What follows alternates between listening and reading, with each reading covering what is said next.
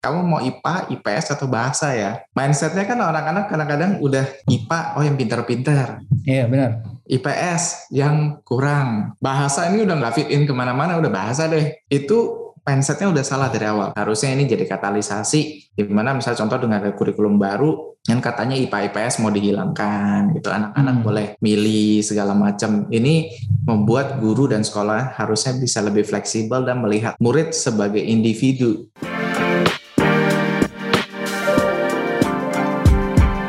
Hai sahabat TCID, kalian sedang mendengarkan podcast Suara Akademia, ngobrol seru isu terkini bareng akademisi. Halo sahabat TCID, kembali lagi di podcast Suara Akademia ya. Di episode ini kita menghadirkan seorang akademisi tamu. Dia adalah seorang PhD candidate di Universitas Lita Harapan. Kita langsung sapa dulu aja orangnya. Namanya adalah Mas Carter Bing Andika. Halo Mas Carter, apa kabar? Halo Mas Luffy, kabar baik, terima kasih. Sehat ya Mas ya? Sehat. Oke. Okay. Mas sorry, Mas Carter nonton Friends nggak Mas? Nonton tapi putus-putus, nggak okay. nggak keseluruhan. Itu ada satu karakternya namanya Chandler Bing. Itu Dari situ bukan? Oh bukan, bukan. Oh bukan. Oke, okay.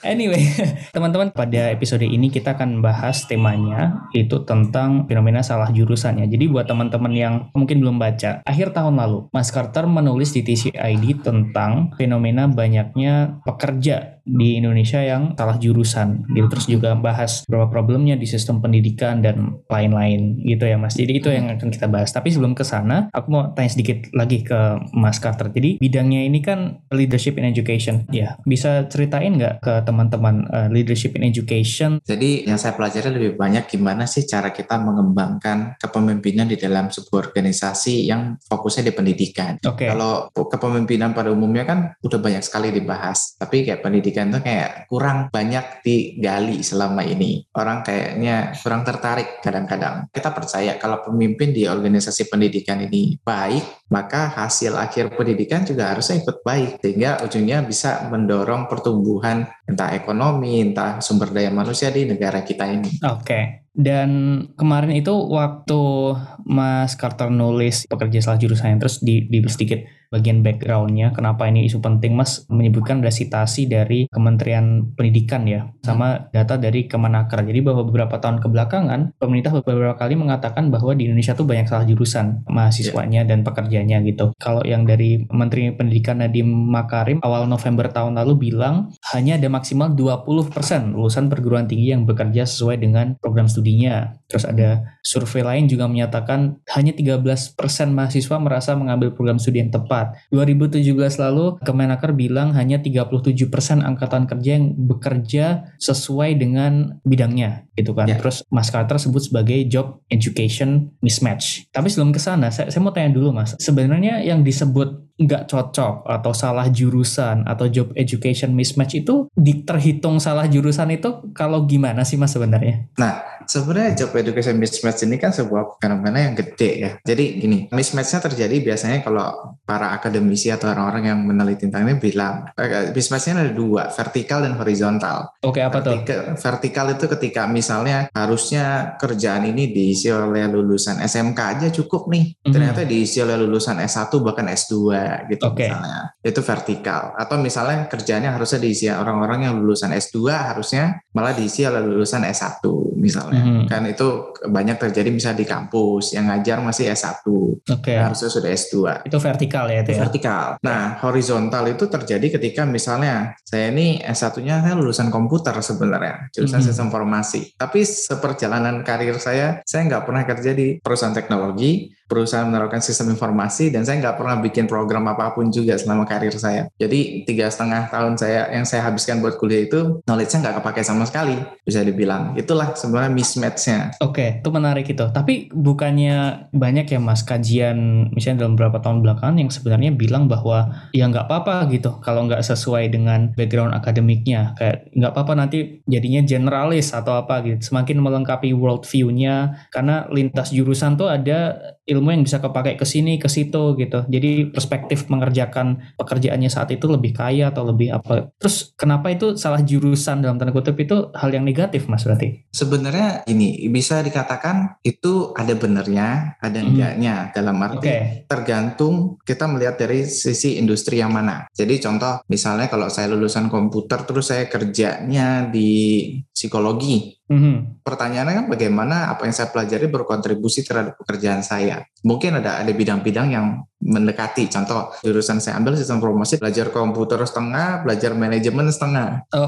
Tapi karena belajar manajemen setengah ini saya tertolong saya bekerja di bidang manajemen sampai sekarang kepake nih bagian manajemennya. Tapi Oke. kalau misalnya saya lulusan teknik informatika, terus saya bekerja di manajemen pendidikan misalnya, mungkin ada kontribusinya tapi minim dalam pekerjaan saya. Oke, jadi argumennya adalah it would be more effective atau orang itu berkontribusinya lebih optimal gitu. Kalau background akademiknya selaras gitu dengan job Betul. functionnya gitu ya. It's not impossible untuk orang itu terjun ke sana dan make an impact, cuman impactnya akan lebih gede gitu berarti ya argumennya. Mungkin impact akhirnya bisa beda-beda setiap orang ya. Ada juga kita lihat banyak kisah sukses di mana orangnya jurusannya apa, kerjanya apa, sukses banget. Hmm. Tapi definitely starting point-nya nggak akan semudah orang yang selaras. Kalau orang Oke. yang selaras dia udah tahu pre-reads-nya udah udah ada lah gitu ya. Dia udah ngerti. Misalnya kalau orang kuliah marketing, dia terjun ke marketing, dia udah tahu ngomongin 4P. Tapi kalau orang akuntansi dia terjadi disuruh jadi sales, dia ngeraba-raba dulu. Mungkin dia butuh, ada yang butuh sebulan, ada yang butuh tiga bulan, ada yang satu tahun tapi kok nggak bisa-bisa gitu kan. Oke oke, kayaknya saya bisa relate juga mas. Soalnya kebetulan saya tuh background akademiknya itu sebenarnya teknik industri nih. Mhm. Nah terus terjunnya malah ke media gitu. Saya, saya pengen karir pas saya ke depan tuh kaitannya dengan research atau analisis di bidang media studies gitu. Tapi kalau misalnya kayak gitu, kan ada beberapa lem- lembaga atau institusi misalnya yang ada syaratnya harus backgroundnya sospol gitu kan, atau Hmm. kalau daftar S2 di Europe misalnya minimum SKS-nya harus sudah mengambil sospol apa gitu itu jadi agak susah juga berarti ya apa untuk Betul. pengembangan karir ada dampaknya misal gitu ya Mhm. jadi ada ada ngaruh ke sana juga sih ya berarti ya oke ini adalah fenomena yang banyak terjadi ya di Indonesia kalau berdasarkan data dari pemerintah tadi ya Sebenarnya fenomena ini terjadi nggak cuma di Indonesia sih, seluruh dunia. Oke. Bahkan negara maju kayak kita anggap aja misalnya Amerika Serikat, Mhm. Inggris, eh, Australia, atau misalnya di China, mereka juga ngalamin hal yang sama. Cuman mungkin bedanya dengan kita, negara maju itu cenderung ngomongin vertical mismatch dibanding horizontal. Oh. arah karena masyarakatnya mungkin juga udah lebih aware. Sedangkan Indonesia, satu vertical mismatch-nya terjadi karena kan cuma 17 juta atau sekitar 16 persen penduduk Indonesia yang mengenyam pendidikan tinggi. Iya. Dari 17 juta ini, mayoritasnya salah jurusan pula. Kayak gitu. Udah vertikalnya bermasalah, horizontalnya kena juga gitu. So- so- sorry mas kalau di Inggris tadi kan problemnya vertikal ya Kebanyakan Apa- kalau negara maju itu vertikal. Jadi Apa? ngomongin bagaimana lulusannya ini sesuai, gimana caranya punya lulusan S2 yang jumlahnya pas, lulusan S3 jumlahnya pas, S1-nya nggak kebanyakan gitu. oh Jadi kerjaannya sesuai. Kalau kerjaannya administrasi mungkin nggak perlu lulusan MBA gitu. Jangan sampai over skill atau under skill kalau mereka nyebutnya. Oke, saya tuh dulu pernah nonton TED Talk kalau nggak salah, kalau nggak salah Mhm. dari Sir Ken Robinson. Kayaknya itu adalah TED Talk paling banyak ditonton nggak sih atau apa gitu. Dia bilang bahwa ada namanya eh, inflasi akademik kata dia. Nah, ini konteksnya dunia barat sih, nggak tahu kalau third world atau southern countries ya. Dia bilang semakin banyak orang itu didorong untuk S1 itu kayak eh, abandon gitu loh gelar Hmm. S1 itu ya kan karena aksesnya makin oke dan lain-lain akhirnya semua orang punya S1 S1-nya nggak nggak jadi kepake karena semua orang punya S1 gitu kan terus akhirnya ada kompetisi di sana karena semua S1 terus akhirnya yang awalnya minimum apa terus jadi dinaikin jadi jadi S1 padahal tuh nggak perlu S1 sebenarnya. Eh, kayak apakah itu juga menyebabkan itu mas kalau di negara Iya barat betul, misalnya betul. Jadi karena semua orang berlomba-lomba untuk ngi- istilahnya karena orang merasa kayak kita lah sekarang suka ada merasa lulusan SMA mau kerja apa sih? Padahal sebenarnya pekerjaan yang bisa dikerjakan lulusan SMA atau khususnya SMK lah ya Hmm. itu sebenarnya banyak sekali. Cuma jadinya malah terisi oleh lulusan-lulusan S1 yang harusnya berkompetisi untuk pekerjaan yang lebih rumit lah Oke, okay. kalau di Indonesia tadi bilangnya tidak hanya ada problem vertikal tapi ada problem horizontal. Jadi kayak bidangnya kurang pas gitu. Paling Ma Mas Carter mengamati nggak secara pola gitu, paling sering itu salah jurusannya kayak gimana? Apakah misalnya awalnya banyak yang sospol terus terjunnya ke banking gitu misalnya apa gimana? Sebenarnya kayaknya tiap generasi beda-beda ya. Kalau okay. contoh kan kita bisa bilang kayak kebanyakan orang orang Indonesia terutama suka ngikutin tren gitu ya. Kalau okay. misalnya dulu zaman saya kuliah gitu ya, saya kan suka nanya orang bingung gitu mau kuliah ambil apa gitu ya. Semua orang bilang ambil komputer aja karena semua hmm. perusahaan sekarang lagi pasang IT mau lebih hmm. teknologi gitu katanya. Yeah. Jadi kalau kuliah IT nanti kerjanya gampang. Dulu beberapa generasi sebelumnya yang populer kan dokter ya kan akuntan gitu. Terus sekarang belakangan yang yang lumayan ngetren tuh jurusan-jurusan kayak komunikasi. Nah ini secara nggak langsung akan berpengaruh juga nantinya sama pilihan kerjanya. Ketika lulusannya juga banyak peluangnya sedikit yang lulus ini belum tentu bisa juga terjun ke bidang yang lain dengan apa yang dia kerjakan itu satu. Dua, juga belum tentu juga ternyata dia punya ketertarikan atau misalnya intellectually challenge dengan jurusan yang dia ambil. Ya kayak saya ketika kuliah ketemu komputer, aduh apaan nih? Saya malah nggak bisa ngikutin gitu. Jadi saya udah dari awal udah tahu saya nggak mungkin kerja di bidang teknologi komputer gini deh. Tapi karena keterbatasan satu dan lain hal kan nggak bisa kayak tiba-tiba saya mau ganti jurusan deh. Nggak semua orang punya privilege itu kan. Oke okay, ya, jadi emang dinamika terkait salah jurusan tuh banyak faktornya ya berarti. Betul. Di Indonesia tidak hanya vertikal, masalah kecocokan antara S1, S1, SMK, SMA, tapi juga horizontal bidangnya banyak yang kurang pas gitu misalnya. Betul. Itu terus kalau misalnya ini terjadi ke depannya Mas, dampak jangka panjangnya itu nanti saya saya mau bahas ya kenapa ini terjadi atau apa gitu menurut Mas Carter. Tapi kita coba bayangkan stake-nya dulu deh gitu. Kayak if this keeps going on di Indonesia seperti ini, dampak jangka panjangnya seperti apa Mas nanti terhadap suatu negara gitu? Saya ngomong ekstrimnya deh ya. Ekstrimnya yeah. gini, ketika orang education and mismatch otomatis menjadi kurang kompetitif di awalnya. Nah, kalau dia udah kalau dia udah punya pengalaman 5 10 tahun bekerja kan udah beda tuh. Dia yeah. gaining and something ketika dia bekerja. Tapi kalau dia baru lulus secara competitiveness untuk peluang-peluang karir itu otomatis dia akan kalah bersaing secara hmm. kompetensi dengan orang yang inline. Misalnya nanti udah benar-benar free trade area di mana tenaga kerja asing lebih gampang masuk Indonesia, mereka hmm. lain punya pengalaman. Nah, lulusan-lulusan yang nyasar-nyasar ini otomatis secara kompetisi akan lebih sulit, tidak diuntungkan. Ekstrimnya kita berkata Indonesia kan akan dapat bonus demografi nih sampai 2036. Mm-hmm. Nah, angkatan muda ini kan adalah yang yang jadi bonusnya. Nah, jangan sampai bonus demografi ini karena kompetisinya terlalu tinggi dan nggak kompetitif, malah jadi beban pembangunan, bukan malah okay. jadi bonus. Jadi Itu, jadi uh, bonus demografi berarti maksudnya membeludak ya, supply tenaga supply kerja banyak di usia tapi usianya prima gitu. Cuman karena tadi ada ketidakcocokan terus competitiveness-nya turun gitu dibandingkan orang-orang okay. yang inline dan punya pengalaman. Gitu Oke, okay. kan. kalau kalau misalnya dia walaupun awalnya misal salah jurusan gitu, tapi misalnya dia udah terjun kerja gitu terus pick up years of experience itu masih lumayan ya karena emang bidangnya nggak terlalu relevan kan udah tergantikan oleh pengalaman kerja. Betul. Tapi mungkin ini dampaknya ke yang uh, starting pointnya ketinggalan yeah. gitu. Itu kan kadang-kadang ya walaupun kita bisa bilang starting point tidak tidak selalu menentukan hasil akhir, tapi kalau yeah, kita yeah. bisa punya start yang enak, kenapa sih mau cari start yang susah kan begitu? Oke, okay. tadi Mas Carter udah sedikit nyinggung nih, sedikit ngasih preview. Apa sih yang menyebabkan hal ini terjadi? Ada banyak faktornya gitu. Bisa dijelasin nggak Mas? Apa yang menyebabkan, terutama misalnya horizontal, kalau ngomongin salah jurusan kan berarti horizontal mismatch ya berarti hmm. ya. Yang menyebabkan ini banyak di Indonesia tuh apa sih sebenarnya? Sebenarnya kadang-kadang yang jadi permasalahan pendidikan Indonesia adalah cenderung one size fits all gitu ya. Okay. Kita nggak punya banyak pilihan. Kalau bisa dibilang faktor menyebabkan mismatch ini banyak banget. Tapi okay. kalau dengan keterbatasan saya gitu, saya menyimpulkan dua hal besar yang sebenarnya jadi akarnya. Yang okay. pertama itu mindset. Mindset ini pengaruhnya besar sekali. Pertama contoh mindset murid. Ketika okay. murid itu dikasih pilihan, kalau saya dulu kan SMA 1, ketika naik SMA 2 ada pilihan. Kamu mau IPA, IPS atau bahasa ya? Oke. Okay. Mindsetnya kan orang anak-anak kadang-kadang udah gini, IPA oh yang pintar-pintar.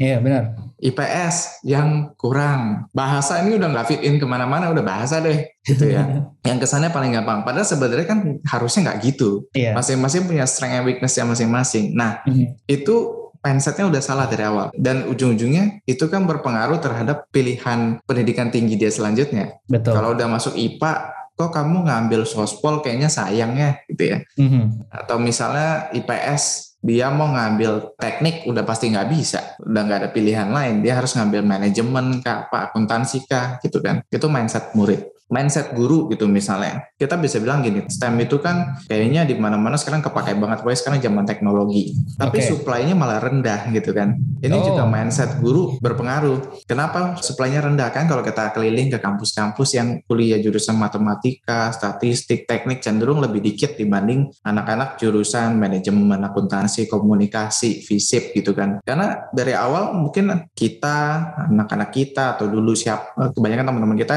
ketika sekolah ngerasa matematika tuh susah ya, fisika tuh Mhm. susah ya, nggak populer, nggak enak. Mindset guru yang ngajarnya gitu-gitu aja, Oke. bahwa ini sebuah formula yang eksakta yang nggak bisa dibikin fun, itu membuat anak-anak dari awal udah nggak tertarik dengan STEM. Jadi ujung-ujungnya berapa banyak sih anak dalam satu kelas yang mau kuliah ngambil STEM? Nggak banyak. Ujung-ujungnya mungkin kalaupun STEM yang diambil kayak kedokteran gitu ya, teknik informatika ya memang karena udah populer dari awal gitu. Tapi kayak coba teknik elektro, teknik manufaktur, industri nggak banyak dibanding jurusan-jurusan sosial yang lebih kesannya gampang gitu. Padahal nggak juga. Nah itu mindset guru. Mindset orang tua juga pengaruh. Kan kalau saya banyak dealing dengan anak muda dan orang tuanya gitu ya. Orang tua kadang-kadang kalau anak-anaknya mau ngambil jurusan ini, orang tua suka kayak jangan pilih bidang yang aneh-aneh. Mau kerja Hmm. apa nanti gitu. Betul, betul. Padahal setiap bidang itu pasti punya peluangnya masing-masing. Kalau semua ngambil jurusan yang populer, peluangnya juga nggak jadi lebih banyak. Malah persaingannya yang lebih tinggi. Ini masalah mindset, itu yang pertama.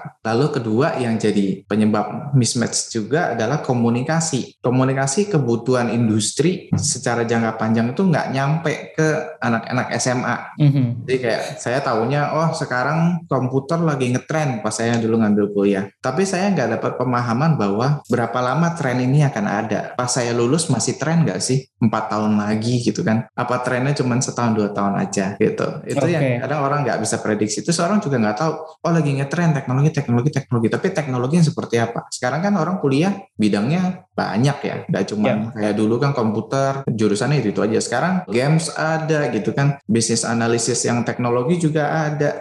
Jadi kayak kita nggak ngeh apa sih sebenarnya ujung jalannya ini. Kita fokus dengan yang di depan kita aja. Tapi setelah lulus seberapa mudah ini terserap nggak dikomunikasikan. Dan kebutuhannya seperti apa dibutuhkan orang-orang seperti apa nggak dikomunikasikan juga. Jadi ujung-ujungnya banyak yang setelah kuliah merasa nggak cocok atau setelah mau lulus dia mikir dan nyari eh kok nggak ketemu tempat yang pas Oke, tadi yang saya tangkap dari Mas Carter adalah variabelnya tuh ada banyak variabel ya. Bisa murid, bisa Guru. uh, guru, bisa Orang orang tua sebagai bagian dari society, Mhm. bisa institusi dari bagaimana sekolah mengelola entah kurikulum atau apa gitu misalnya. Iya. Tapi bottom lainnya adalah bahwa murid tidak mendapatkan asupan informasi yang cukup entah secara internal maupun eksternal. Internal tuh maksudnya dia bisa explore banyak topik misalnya mat- matematika tapi karena nggak terlalu asik tapi terus jadi nggak engage dengan pelajarannya terus dia jadi nggak nyadar bahwa sebenarnya suka gitu atau misal banyak fokusnya di mata pelajaran ini nih dan mata pelajaran yang apa gitu yang nggak terlalu eh, ini padahal sebenarnya suka. Tapi karena nggak ada di sekolahnya atau sedikit jadi nggak bisa eksplor banyak. Nggak ada informasi internal gitu terkait dia pengennya apa tapi juga nggak ada informasi eksternal tadi terkait misalnya tren pasar dan tren industri atau tren karir. Jadi kayak di tengah minimnya informasi ini di tengah minimnya penggalian ini jadinya ujung-ujungnya penjurusan yang tadi IPA IPS itu bukan kayak beneran minat gitu tapi ujung-ujungnya hanya jadi strata kompetisi ya. Kalau IPA itu paling oke, IPS buangan bahasa lebih buangan lagi. Kayak kayak gitu kah berarti saya menyimpulkannya benar nggak? Mungkin lebih tepat gini, informasi banyak, maksudnya tapi anak-anak ini dikasih kebebasan nyari informasi tanpa kurasi yang tepat. Oke. Dan ada filtrasi yang benar sehingga mereka mampu mengambil keputusan yang tepat. Plus somehow dalam sistem kurikulum kita anak-anak tidak dibiasakan mengambil keputusan. Oke. Karena semuanya udah di preset semua. Contohnya dari pelajaran apa yang harus dia ambil, seragam apa yang harus dia pakai, Oke. mengerjakan tugas atau enggak, sumber informasinya, buku wajibnya, semua kan udah diatur. Mereka baru diberi kebebasan ketika mereka kuliah kan, oh mau pakai buku atau enggak ke perpustakaan, cari referensi tambahan segala macamnya. Mayoritas lah, ada sekolah-sekolah mungkin yang udah lebih maju, tapi nggak semua sayangnya. Anak-anak dikasih kesempatan untuk punya kesempatan ngambil keputusan dan punya informasi yang terkurasi dengan baik sehingga mereka ngambil keputusan dengan baik juga. Oke, jadi poinnya adalah apa informasi yang terkurasi yang murid bisa oke okay, ada ini ini hmm. toh ternyata gitu. Tapi juga kebebasan untuk mengeksplor informasi terkurasi tersebut gitu. Betul. Nah, kalau, contohnya gini aja. Kan kalau anak-anak mungkin karena dia nggak ngerti dia dia googling gitu. 10 jurusan terpopuler di Indonesia, 10 hmm. jurusan kuliah terbaik di Indonesia. Oh, jurusan komunikasi berbondong-bondong lah semua masuk ke komunikasi. Karena Dan itu biasanya yang di advertise hanya gajinya biasanya nggak sih? Betul. Oke. Okay. Terus kan mereka nggak mikir bahwa oh semua terpopuler, berarti lulusannya banyak nih. Mereka nggak satu step lebih jauh, apakah peluangnya sebanyak itu nggak? Dan nggak ada yang hmm. bantuin mereka untuk mikir ke sana kan? Mereka terpaksa harus mikir sendiri. Dan ujung-ujungnya ekspektasi apa sih yang kita bisa bebankan terhadap anak SMA in general ya. Mungkin ada satu dua orang yang benar-benar bright banget sehingga mikirnya jauh, tapi in general kan nggak semua anak SMA berpikir sejauh itu. Oke oke. Tadi Mas menawarkan in principle cara mengatasinya dengan itu tadi ya memberikan kebebasan dan informasi terkurasi gitu. Tapi itu wujud solusinya gimana Mas di misalnya di sekolah atau di kampus itu apa yang harus berubah berarti? Nah, secara sistem perubahan hmm. mindset ini harus terakomodir dalam keseharian mereka. Contoh kalau misalnya kita ngomong mengelola informasi, butuh ada fasilitator. Misalnya okay. yang pasti fasilitas yang bisa dipakai oleh sekolah ada guru BK-nya. Guru okay. BK-nya sebenarnya harus bisa jadi fasilitator buat mereka karena dia kan bimbingan dan konseling. Yeah. Bagaimana guru BK ini sebenarnya harus mengenal anak-anak nih satu persatu secara individu, kelebihan kekurangannya difasilitasi, dilihat sehingga diskusi terjadi, pertukaran informasi terjadi, guru ini atau sekolah secara institusi bisa meluruskan kalau anak ini dapat informasi yang kurang tepat atau punya mindset yang kurang selaras gitu dengan apa yang menjadi strength dengan dan weaknessnya dia. Nah ini satu dari sisi individu utilisasi guru ini belum maksimal. Gitu okay. ya. Guru BK sendiri pun di sekolah kan seakan-akan kalau di sekolah negeri warga kelas 2 karena kan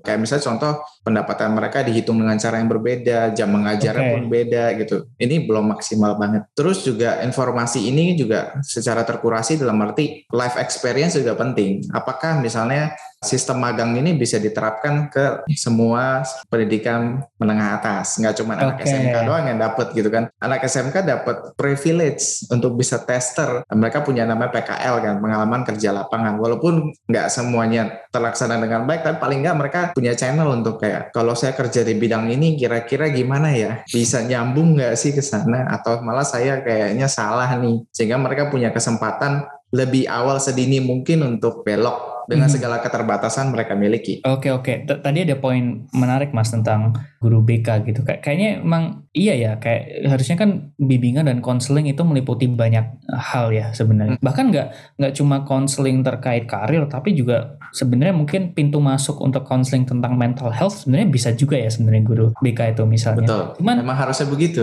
Emang harusnya begitu ya prakteknya. Tapi yang terjadi di Indonesia tuh guru BK didaya gunakannya atau wujudnya di lapangan kayak gimana mas biasanya? Biasanya? Saya ya saya mungkin nggak bisa bilang untuk semua sekolah. Saya paling kan zaman saya sekolah guru BK itu guru killer. Kenapa? Dia menghadapi murid-murid bermasalah. Oh. Oke. Okay. Jadi kita nggak ada kepikiran untuk saya mau datang untuk kayak konseling karir saya atau konseling mental health saya enggak. Nggak tahu kalau sekarang ya. Saya anak zaman sekarang mungkin beda. Tapi kita ngelihat guru BK ini nggak menjalankan fungsinya yang seharusnya. Mm -hmm. Mungkin kalau guru BK tuh apakah berarti kurang ada training gitu atau maksudnya secara kurikulum, secara institusi sekolah peran guru BK terlimitasi gitu atau jalan keluarnya gimana berarti? Kalau yang saya amati sebenarnya di Indonesia aspek-aspek non akademik kayak tadi bimbingan konseling itu jarang mendapatkan ruang. Kalaupun punya guru BK yang bagus, ruang untuk dia bergerak berinovasi atau menerapkan hal-hal yang baik itu terbatas banget. Hmm. Biasanya harus ngambil jam di luar jam pelajaran. Sedangkan anak-anak juga udah drain banget dengan segala hal yang harus dia kuasai. Hmm. Ujian ini, ujian itu, ya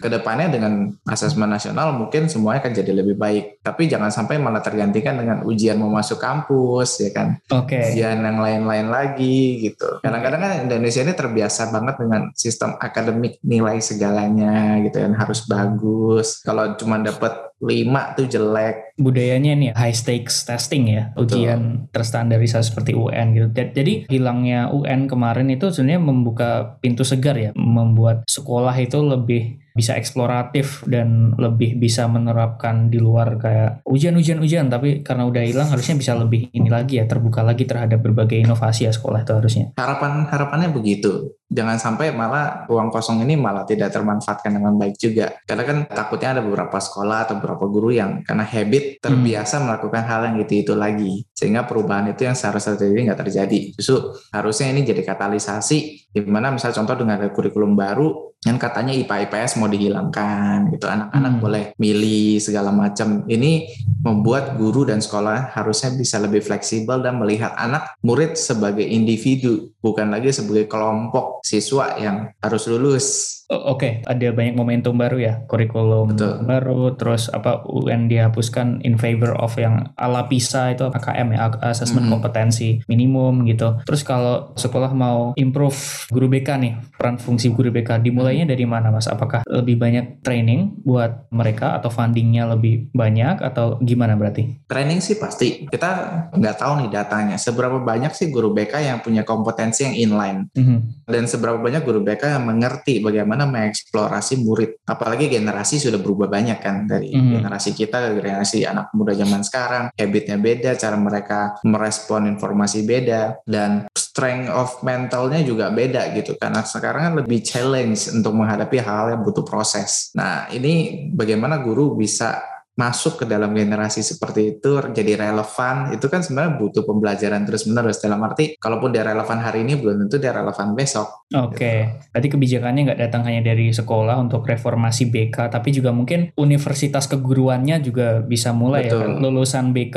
tuh sebenarnya reimagining perannya tuh apa gitu di kurikulum universitas keguruannya atau bisa dari hulunya gitu berarti. Ya. Betul.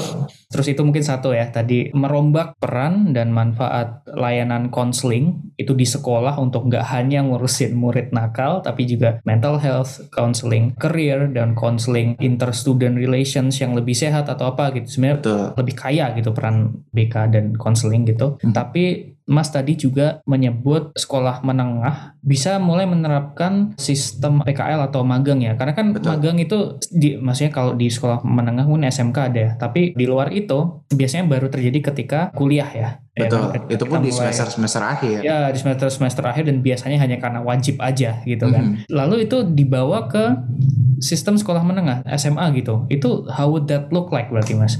Sebenarnya kalau dibilang apakah ini konsep yang baru, sebenarnya enggak. Saya pernah beberapa kali kerja di institusi pendidikan sekolah yang menggunakan uh, konsep international base gitu ya. Mereka sudah embedded di dalam kurikulum ya bahwa mereka harus ada pengalaman. Biasanya sih dua minggu hingga satu bulan untuk real life experience seperti apa. Biasanya itu diberikan dalam waktu mereka liburan. Mereka harus mengerjakan sesuatu yang harus ada laporan dan segala macam. Tapi anak-anak ini diberi kesempatan untuk exploring real life experience ketika orang kerja ini seperti apa. Gimana mas? Misalnya kayak di perusahaan apa atau Sebenarnya sekolah pun kadang-kadang mikirnya juga jadi ribet kan, oh mesti engage dengan perusahaan apa segala macam. Sebenarnya enggak uh, juga. Bisa dimulai dengan misalnya orang tua. Ada pasti orang tua orang tua yang punya usaha. Biasanya kan zaman sekarang membutuhkan intern ya kan, atau minimal bantu-bantu sedikit. Gimana juga sekolah engage dengan parent sebagai partner of educator. Nggak hmm. cuma ngomongin akademik, tapi kayak providing society experience karena parents kan udah dalam masyarakat ya kan mereka udah tahu seperti apa. Itu satu. Dan di lain sisi juga banyak sekali institusi-institusi yang menyediakan kesempatan internship mm -hmm. yang jangka pendek, yang cuma sebentar, di mana anak-anak bisa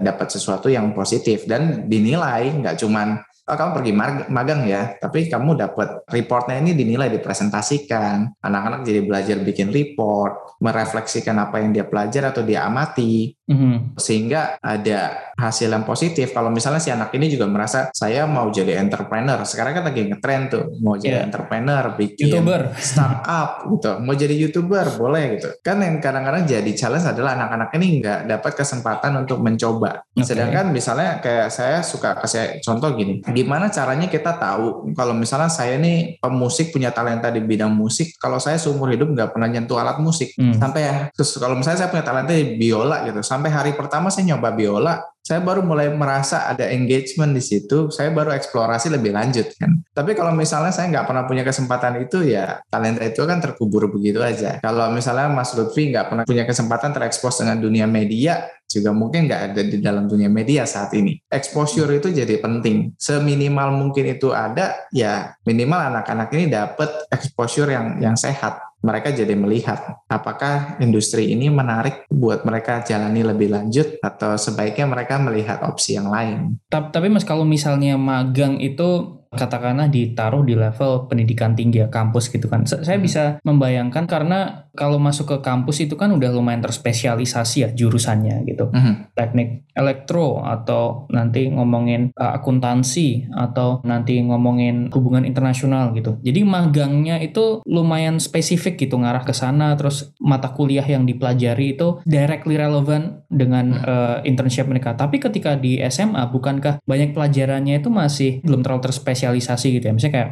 uh, math gitu numeracy atau science atau mungkin ekonomi geografi dan lain itu kan masih lumayan basic knowledge gitu ya itu nanti terus yeah. nanti yang dimagangkannya gimana itu Nah itu makanya relasi antara dua industri dan industri pendidikan itu kan harus dua belah pihak yang bergerak ya. Okay. Gak bisa sekolah berharap terima terima terima tapi anak-anaknya juga nggak dipersiapin. Nah hmm. justru dari sekolah sendiri misalnya contoh dengan kurikulum eh, prototipe yang baru diluncurkan sekolah yeah. kan diberi kebebasan untuk mengeksplorasi operasionalisasinya seperti apa. Nah, hmm. di situlah anak-anaknya dipersiapkan skill-skill yang sifatnya praktikal. Jadi ketika mereka magang ada sesuatu yang value yang mereka bisa bawa. Hmm. Gitu. Okay. Jadi kalau misalnya contoh kalau di sekolah saya pas SMA itu ini sesuatu yang unik tapi juga baik sih. Mungkin karena sekolah saya juga swasta. Kalau negeri biasanya kan udah fix dengan apa yang ada. Kalau saya dulu SMA mau anak IPA, mau anak IPS, mau anak bahasa tiga-tiga dapat akuntansi dan akuntansi akuntansi terapan. Oke. Okay. Jadi minimal kita kalaupun magang ya, magang di akuntansi kita ngerti lah ngisi kertas kerja gimana, bikin neraca laba rugi gimana, laporan penjualan, ngejurnal gimana, kita tahu gitu. Oke, okay, oke. Okay. Jadi Jadi itu minimal udah satu skills kan. Terus di kurikulum baru itu lebih mengeksplor itu, ya. jadi mata pelajaran tuh nggak kayak dulu yang gitu aja, tapi juga misalnya ketika ngomongin math atau science atau history atau apa gitu ada aspek praktisnya gitu ya, ada aspek Betul. real world-nya gitu ya berarti ya. Di Kombinasi subjek itu juga penting. Maksudnya ini juga mungkin kadang-kadang yang membedakan kenapa pendidikan luar negeri itu terlihat atau dianggap lebih maju karena mereka hmm. memberi kesempatan untuk hal itu terjadi kombinasi hmm. antara mata pelajaran ini dan ini join sedangkan di kita kan setiap mata pelajaran berdiri masing-masing gak ada urusannya oh. satu sama lain yeah, yeah.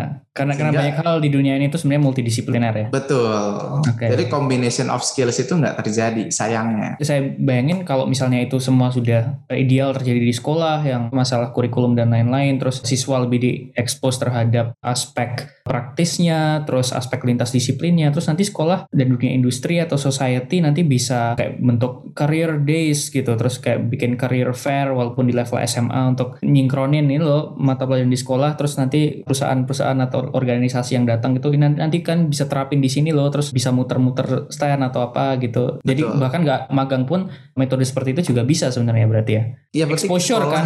Betul, mau kreatif dalam arti kita juga suka lihat fenomena belakangan satu dua tahun terakhir terakhir kan ada jadi menteri satu hari gitu kan. Itu kan oh, juga sama okay. konsepnya. Dia nggak punya kompetensi jadi menteri. Tapi toh anyway dia jadi menteri selama satu hari. Dia ngelihat dia belajar. Kan kita cuma perlu bikin sesuatu yang jauh lebih sederhana aja. Iya saya, saya ingat saya dulu waktu zaman studi-studi dulu tuh ada lomba gitu.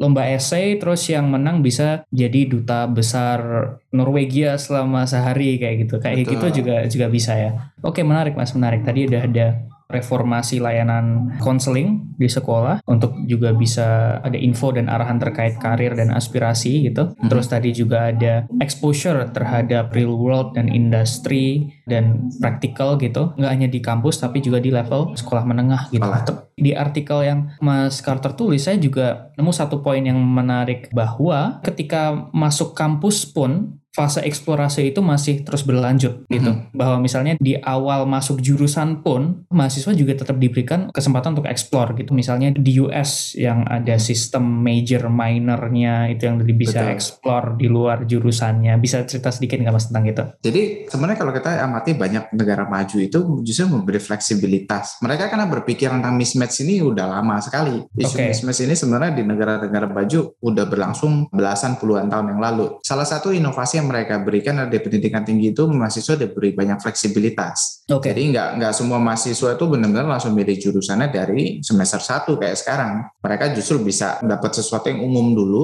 sambil mengeksplorasi mereka mau ke arah mana. Hmm. Lalu di semester selanjutnya itu mereka diberi kesempatan untuk ngambil tadi minor. Jadi bisa aja saya ngambilnya fisika, tapi kok saya rasa nggak cocok ya. Saya mau coba lihat yang lain lebih lanjut ya, saya ngambil minornya bisnis. Itu Mhm. dimungkinkan sekali. Sehingga kalaupun saya belajar tentang fisika, bukan berarti fisika ini nggak bisa saya terapkan di dunia bisnis. Bisa aja Mhm. saya menciptakan produk yang saya bisa jual dari konsep fisika yang saya pelajari gitu. Jadi fleksibilitas combining antar major ini menghasilkan mahasiswa-mahasiswa yang minimal kalaupun major pathway-nya nggak connect mereka bisa cari alternatif lain dari apa yang mereka pelajari. Kalaupun terjadi salah jurusan, dampaknya nggak parah-parah banget deh. Mereka tetap kompetitif nih. Jadi kalaupun masuk ke major yang mungkin nggak sesuai ekspektasinya, tapi sistem major minor ini memungkinkan untuk dia cari irisan antara jurusan yang udah diambil dengan sesuatu yang dia passionate sebenarnya. Jadi kayak nggak sia-sia juga gua masuk ke jurusan ini karena ada hubungannya nih gitu sama ini Iya. ternyata ya gitu. Jadi bisa Betul. explore. Jadi sistem major minor di US atau di beberapa negara lain tuh menawarkan manfaatnya itu ya berarti. Dan itu, kenapa, kenapa nggak diterapkan di Indonesia, Mas? Kalau ditanya kenapa nggak diterapkan di kita, bisa dibilang gini, di Indonesia itu pendidikan adalah bidang atau industri yang paling banyak regulasinya. Oh. Dari kampus misalnya, saya mau bikin jurusan baru. Dari total SKS yang harus saya berikan kan sekian persen di lock, nggak boleh ganti nih. Yang ini mata kuliah yang wajib ada, ya kan? Kayak misalnya saya kuliah dulu 146 SKS, Hmm. Serat kalau saya nggak salah 123-nya itu udah terkunci. Jadi cuman sisa 23 SKS yang bisa diminorkan misalnya kalaupun ada kesempatan itu. Mungkin dampaknya juga Maksudnya mata kuliah terasa. pilihan maksudnya? Ya pilihan. Jadi kayak misalnya saya Oke. bisa, saya kalau saya komputer saya mau belajar tentang desain boleh nggak sih? Hmm. Itu kan tidak dimungkinkan gitu. Oke. Jadi lebih arah karena sistem pendidikan kita ini kaku, rigid dan memang teregulasi dengan berlapis-lapis sehingga sebagai institusi pendidikan ketika dia membuat sebuah inovasi yang lain gitu ya, itu bisa jadi dianggap sebagai penyimpangan aturan. Oke, nah mulai setahun dua tahun kebelakangan muncul tuh kebijakan Merdeka Belajar Kampus Merdeka ya, yang di salah satu komponennya itu mengizinkan student mahasiswa, maksudnya untuk explore di luar jurusannya, gitu. Itu Hmm. kalau katanya Nadim itu bisa berbentuknya praktek di lapangan,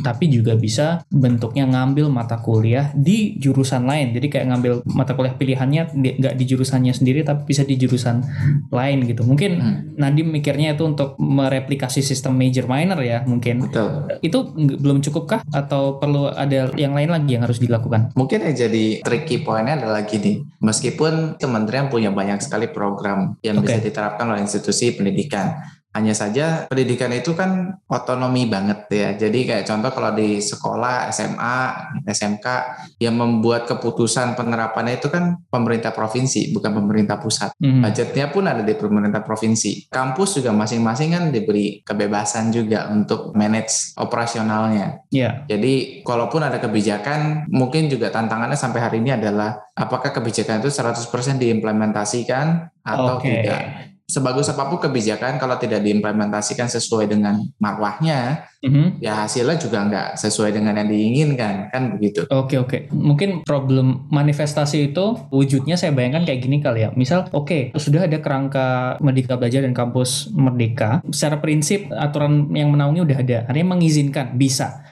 Tapi supaya jurusan itu bisa kayak gitu, misal antar jurusan atau beda universitas saling ngambil ini kan butuh kerjasama ya, butuh Betul. mungkin MOU misalnya atau apa untuk konversi. Oh kalau misalnya gue teknik ngambil di psikologi, terus konversinya gimana dong gitu Betul. secara SKS atau konversi apa pun. Ini terus kalau ngambil di sana ini sama dengan memenuhi prasyarat buat ini apa enggak gitu. Itu kan banyak yang harus dipikirkan Mhm. dan nggak semuanya udah melakukan itu ya apalagi misalnya wah ini masa UGM atau UI terus kerja samanya dengan kampus yang nggak PTNBH terus ada mungkin faktor gengsinya atau ada banyak komplikasi kayak gitu yang membuat kampus Merdeka nggak belum berjalan saya bebas itu berarti ya Betul, istilahnya Itu kan. belum semuanya mau dan belum semuanya juga mampu. Kapasitas juga berpengaruh sekali khususnya dalam titik kepemimpinan kan. Banyak Hmm. hal-hal yang nggak bisa berjalan karena mungkin nggak dapat approval, mungkin karena terkendala banyak aspek politik dalam Hmm. institusi segala macam sehingga pendidikan ini sulit sekali untuk berubah. Makanya intervensi pendidikan di Indonesia begitu banyak. Tapi setelah puluhan tahun diintervensi, skor PISA kita tetap aja tiga paling bontot di seluruh dunia kan gitu. Kita ranking 70 sekian dari 79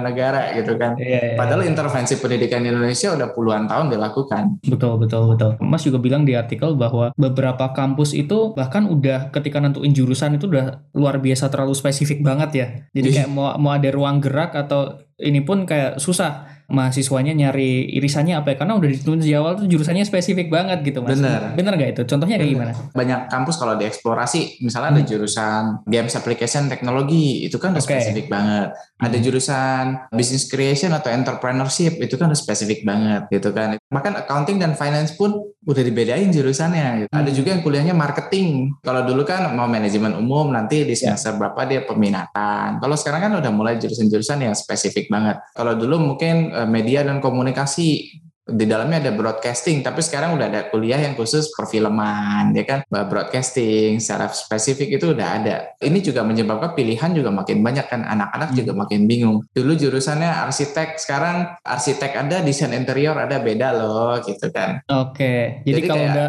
udah terselip dan terlanjur salah jurusan itu udah terjebak di ruang yang sangat sempit lebih dulu ya nggak bisa. Koridornya seakan-akan udah lebih kaku. Kan nggak semua orang punya privilege untuk pindah jurusan juga. Oke. Minimal saya sih menyarankan gitu ya, paling nggak di tahun pertama anak-anak diberi sebanyak mungkin fundamental knowledge untuk Oke. mereka benar-benar memutuskan akhirnya ke mana nih ada buffer time-nya nih kalau ini kan decision bahkan di, di anak-anak udah memilih dari zaman dia SMA bahkan bukan pas kuliah kan SMA bahkan mereka belum kuliah sekolah pun belum selesai Mhm. gitu kan mereka udah harus milih dan mereka udah harus bayar kan kalau di luar Ya, negeri udah iya. masuk kuliah baru bayar di Indonesia doang yang bayar dulu nih baru boleh kuliah Oh, iya. jadi beban keputusan itu juga makin berat buat anak-anak sehingga makin susah juga Oke oke. Apalagi kalau misalnya di SMA-nya juga nggak bantu eksplor juga ya. gitu. iya Oke. jadi akhirnya kebanyakan anak-anak milih jurusan yang aman-aman aja Iya. Eh, makanya jurusan paling banyak biasanya manajemen lagi manajemen lagi Hmm. Se- sedangkan mungkin anak-anak ini bisa lebih cocok atau lebih bisa mengeksplorasi talentanya di bidang-bidang yang lain sehingga lebih produktif Oke, dari tadi Mas Carter udah menjelaskan cukup banyak ya. Tadi beberapa masalah-masalah yang terkait atau yang jadi underlying factor munculnya salah jurusan ini, Mas. Terus kalau Hmm. gitu, langkah ke depannya itu eh, seperti apa? Kita bisa mulai dari mana gitu? Atau kayak eh, pesannya itu apa gitu berarti ke depannya? Sebenarnya yang paling pertama itu yang harus adalah kemauan untuk berubah, untuk Hmm. mengenal bahwa ini tuh sebenarnya masalah. Memang saya setuju bahwa kan banyak juga yang bilang gitu ya, toh salah jurusan tetap bisa aja sukses. Ya. Iya, dan itu betul sekali. Cuman bukan berarti kita membiarkan ini ya begitu aja. Gitu. Kita tetap harus mulai dengan mindset bahwa ini tuh kita bisa perbaiki lebih baik. Kayak saya bilang salah jurusan itu mismatch itu akan selalu ada kok. Faktornya banyak. Bisa aja saya Oke. terpaksa harus kerja di bidang yang lain. Tapi institusi pendidikan khususnya harus mampu menerjemahkan aturan-aturan polisi yang sudah diberikan oleh pemerintah pusat misalnya koridor-koridor yang mereka bisa eksplorasi sehingga mereka bisa menyediakan pendidikan yang memang tepat. Nggak bisa dipungkiri bahwa nggak semua kampus itu fokus terhadap konten tapi bisa bisa jadi ada kampus-kampus yang saat ini masih harus berjibaku dengan mahasiswanya nggak cukup. Sehingga apa pun terjadi mereka fokus masukin mahasiswa aja. Itu dari sisi institusi. Mungkin satu kata yang guru-guru kita ini masih banyak suka lupa itu relevan. Apakah guru-guru ini relevan nggak sih dengan anak-anak zaman sekarang? Relevan nggak sih dengan dunia saat ini? Mereka punya knowledge terbaru nggak sih? Atau sebenarnya anak-anak lebih dapat updated knowledge dari googling di internet dibanding sama gurunya? Itu yang jadi kendala juga. Bagaimanapun Indonesia ini sebuah culture yang murid itu look up to ke guru-guru. At least parents juga masih look up to ke guru-guru. Kalau gurunya udah nggak relevan, apalagi yang kita bisa look up to? Karena mereka harusnya memberikan knowledge. Dan dari sisi masyarakat juga gitu, murid, orang tua terutama juga harus punya open minded dan mau untuk melihat sesuatu yang berbeda. Khususnya orang tua ya, karena hmm. nggak bisa dipungkiri yang bayarin kuliah anak-anak juga orang tuanya juga kan. Kalau anaknya mau kuliahnya apa orang tuanya nggak kasih juga jadi susah susah sehingga orang tua juga perlu diberikan knowledge yang tepat. Makanya sekolah pun perlu mengengage orang tua, nggak cuma hanya karena masalah bayaran aja, tapi bagaimana orang tua juga dapat knowledge yang tepat sehingga bersinergi dengan sekolah, memberikan ruang bagi anak-anak ini untuk bisa berkembang dengan tepat. Biar anak-anak nggak dapat informasinya malah dari influencer abal-abal yang kemarin dikejar OJK itu ya mas ya? Betul sekali. Kan seakan-akan jadi kayak itu gampang, padahal enggak juga. Oke, teman-teman itu tadi Mas Carter Bing Andika ya, PhD yeah. kandidat di Universitas Pelita Harapan yang udah sharing-sharing tentang analisisnya terkait salah jurusan di Indonesia. Kita tadi explore cukup banyak topik ya dan mm-hmm. teman-teman kalau yang belum baca artikelnya Mas Carter juga ada di The Conversation Indonesia. Jangan lupa check that out juga. Makasih banyak Mas Carter udah nemenin saya ngobrol sore hari ini. Sama-sama. Oke, kalau teman-teman mau misalnya follow Mas Carter bisa di mana ya? Di Instagram boleh carter.bing. Carter.bing dan bukan hmm. dari Chandler Bing ya. Oke. Okay. Bukan. Oke. Oke, okay, uh, eh, itu dulu teman-teman. Don't forget to follow us di media sosial dan juga ikuti episode podcast Suara Akademia terbaru setiap minggunya. See you sometime. Thank you. Bye-bye. Kalian telah mendengarkan podcast Suara Akademia.